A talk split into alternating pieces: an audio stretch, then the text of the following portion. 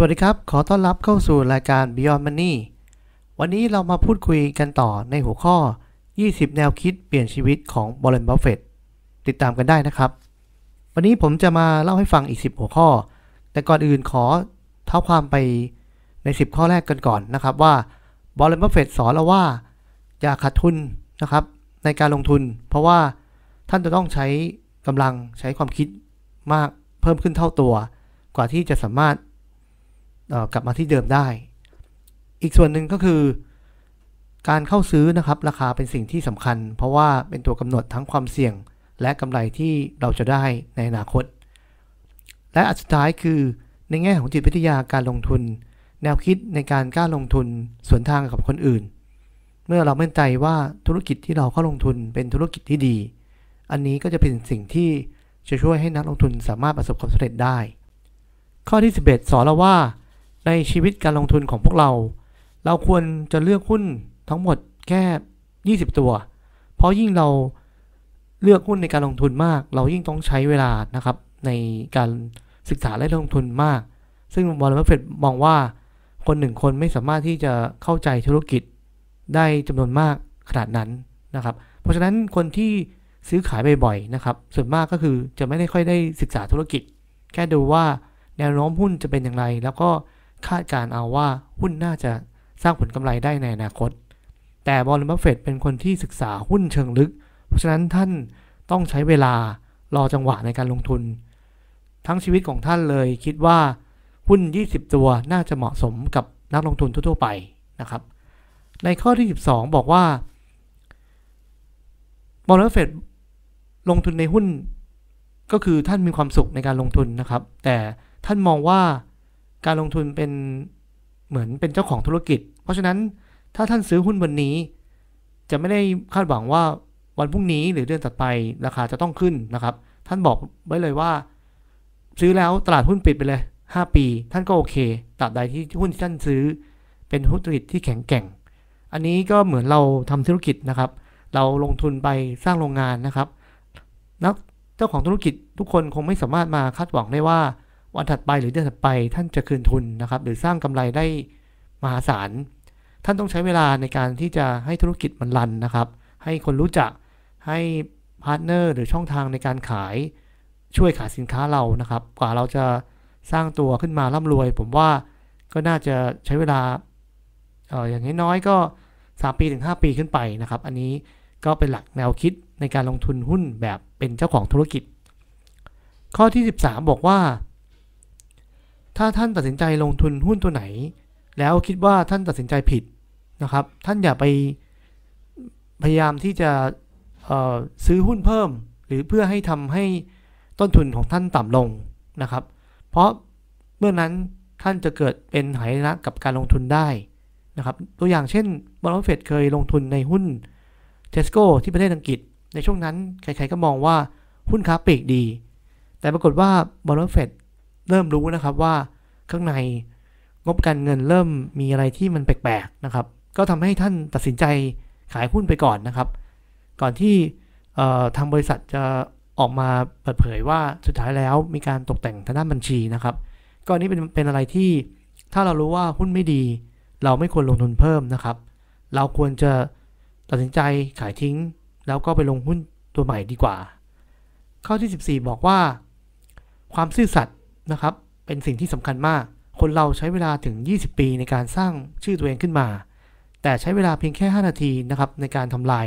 ชื่อเสียงทั้งหมดที่ท่านสร้างมาทั้งชีวิต เพราะฉะนั้นการที่ท่านเป็นพนักงานบริษัทเป็นนักลงทุนนะครับ เราทำอะไรก็ควรจะต้องมีความซื่อสัตย์รักษาคำพูดไว้นะครับ เพราะฉะนั้นถ้าท่านท่านทำได้ชื่อเสียงต่างๆ จะช่วยผลักดันนะครับ เป็นแรงหนุนทำให้ ท่านสามารถประสบความสำเร็จได้ในอนาคต ข้อที่ 15 บอกไว้ว่า การลงทุนในหุ้นนะครับ จริงๆแล้ว ไม่ได้ขึ้นอยู่ว่าคุณมีความฉลาดมากน้อยแค่ไหน ผมขอยกตัวอย่างในช่วงวิกฤต South Sea เซอร์ไอแซคนิวตันได้ลงทุนในหุ้นหนึ่งตัว ซึ่งตอนนั้นมีราคาสูงขึ้นอย่างมากเซอร์ไอแซคนิวตันก็ตัดสินใจเข้าไปลงทุนตามอารมณ์ของตลาด สุดท้ายแล้วท่านก็ขาดทุนจำนวนมากนะครับ ตัวอย่างนี้จะบอกแล้วว่าการลงทุนเลยไม่ได้ขึ้นอยู่กับความฉลาดเพียงอย่างเดียว ถ้าขึ้นอยู่กับความฉลาดเพียงอย่างเดียว นักลงทุนที่ประสบความสำเร็จในโลกควรจะต้องมาจากพวกคนที่เป็นนักวิทยาศาสตร์นะครับ เป็นหมอหรือเป็นวิศวกรอย่างเดียวนะครับ แต่นักบรอนเฟตบอกว่าคนที่จะประสบความสำเร็จในการลงทุนได้ ต้องมี ความสามารถในการควบคุมอารมณ์ของตัวเองได้ดี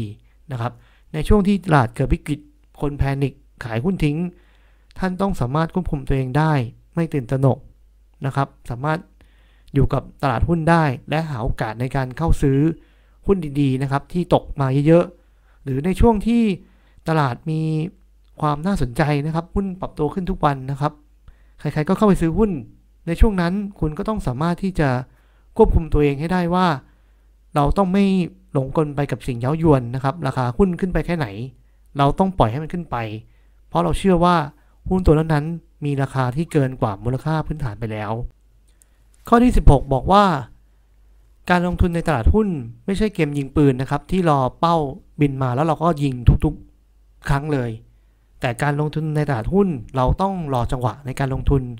หาโอกาสที่ดีที่สุดนะครับ ซึ่งโอกาสที่ดีที่สุดก็คือ ในช่วงที่หุ้นดีๆนะครับราคาตกลงมาต่ำๆหรือเกิดวิกฤตชั่วคราว อย่างในตอนที่แล้วที่ผมบอกไป ช่วงนั้นแหละเป็นช่วงที่ดีที่สุดในการลงทุนนะครับ เราตีให้แรงๆ ข้อที่ 17บรอนเฟดบอกว่า ในช่วงที่ตลาดหุ้นขึ้นเยอะๆนะครับ ทุกคนก็ต่างมีความยินดีออกมาโชว์ผลงานของตัวเองนะครับ คนนู้นก็เป็นกูรู คนนี้ก็ใช่ คนนั้นก็ใช่นะครับ ทุกคนก็เก่งหมดนะครับทำให้เราไม่รู้หรอกว่าใครแล้ว ใครจริง ๆ แล้วเก่งในการลงทุน การที่เราจะดูว่าใครเป็นนักลงทุนที่เก่งนะครับ ต้องดูในตอนช่วงที่ตลาดเกิดวิกฤตนะครับ นักลงทุนที่มีความสามารถ ต้องสามารถที่จะบริหารจัดการไม่ให้พอร์ตติดลบ เยอะ หรือไม่ติดลบเลยนะครับ หรือพอร์ตต้องมีผลงานที่ดีกว่าคนอื่น และนักลงทุนท่านนั้นต้องอยู่กับตลาดหุ้นได้นะครับ ไม่ใช่ว่าตอนที่ตลาดหุ้นดี เราก็ถือตัวเองว่าเป็นกูรู แต่ตอนที่ตลาดหุ้นลดลงอย่างหนัก เราก็เสียหายอย่างหนัก เราก็ออกจากตลาดไปเลย อย่างนี้จะไม่ใช่ที่นักลงทุนที่ประสบความสำเร็จคนที่ประสบความสำเร็จต้องสามารถบริหารจัดการหุ้นพอร์ตของตัวเองได้ดีในช่วงวิกฤต ข้อที่ 18 บอกว่า ในโลกของเรา คุณปู่เชื่อว่าไม่มีใครสามารถที่จะคาดการอนาคต คาดการเศรษฐกิจ คาดการราคาหุ้นได้ นะครับ จริงๆก็มีที่มาทางสถิติ บอกว่าการที่เราจะทำโมเดลคาดการอะไรขึ้นมาสักอย่างหนึ่ง เราต้องรู้ว่าปัจจัยที่มีผลต่อราคา อย่างเช่นราคาหุ้นมีอะไรบ้างนะครับ จากที่ทั้งนักวิทยาศาสตร์ ทางด้านคณิตศาสตร์ต่างๆ บนโลกเหล่านี้นะครับ ปัจจุบันนี้ก็ยังไม่มีใครสามารถที่จะยืนยันโมเดลนี้ได้ว่ามี factor อะไรที่มีผลต่อ ราคาหุ้นบ้างนะครับ เพราะว่ามันมี factor ที่เราไม่รู้อีกจำนวนมาก นั่นคือเหตุผลที่ผมมีความเชื่อเหมือนกันนะครับว่าไม่มีใครสามารถที่จะคาดการได้ว่าตลาดจะจะพลิกขึ้นไปอีกเมื่อไหร่ หรือว่าราคาที่เหมาะสมที่เข้าซื้อควรจะเป็นเท่าไหร่นะครับ หรือว่าราคาในอนาคตจะเป็นเท่าไหร่พวกนี้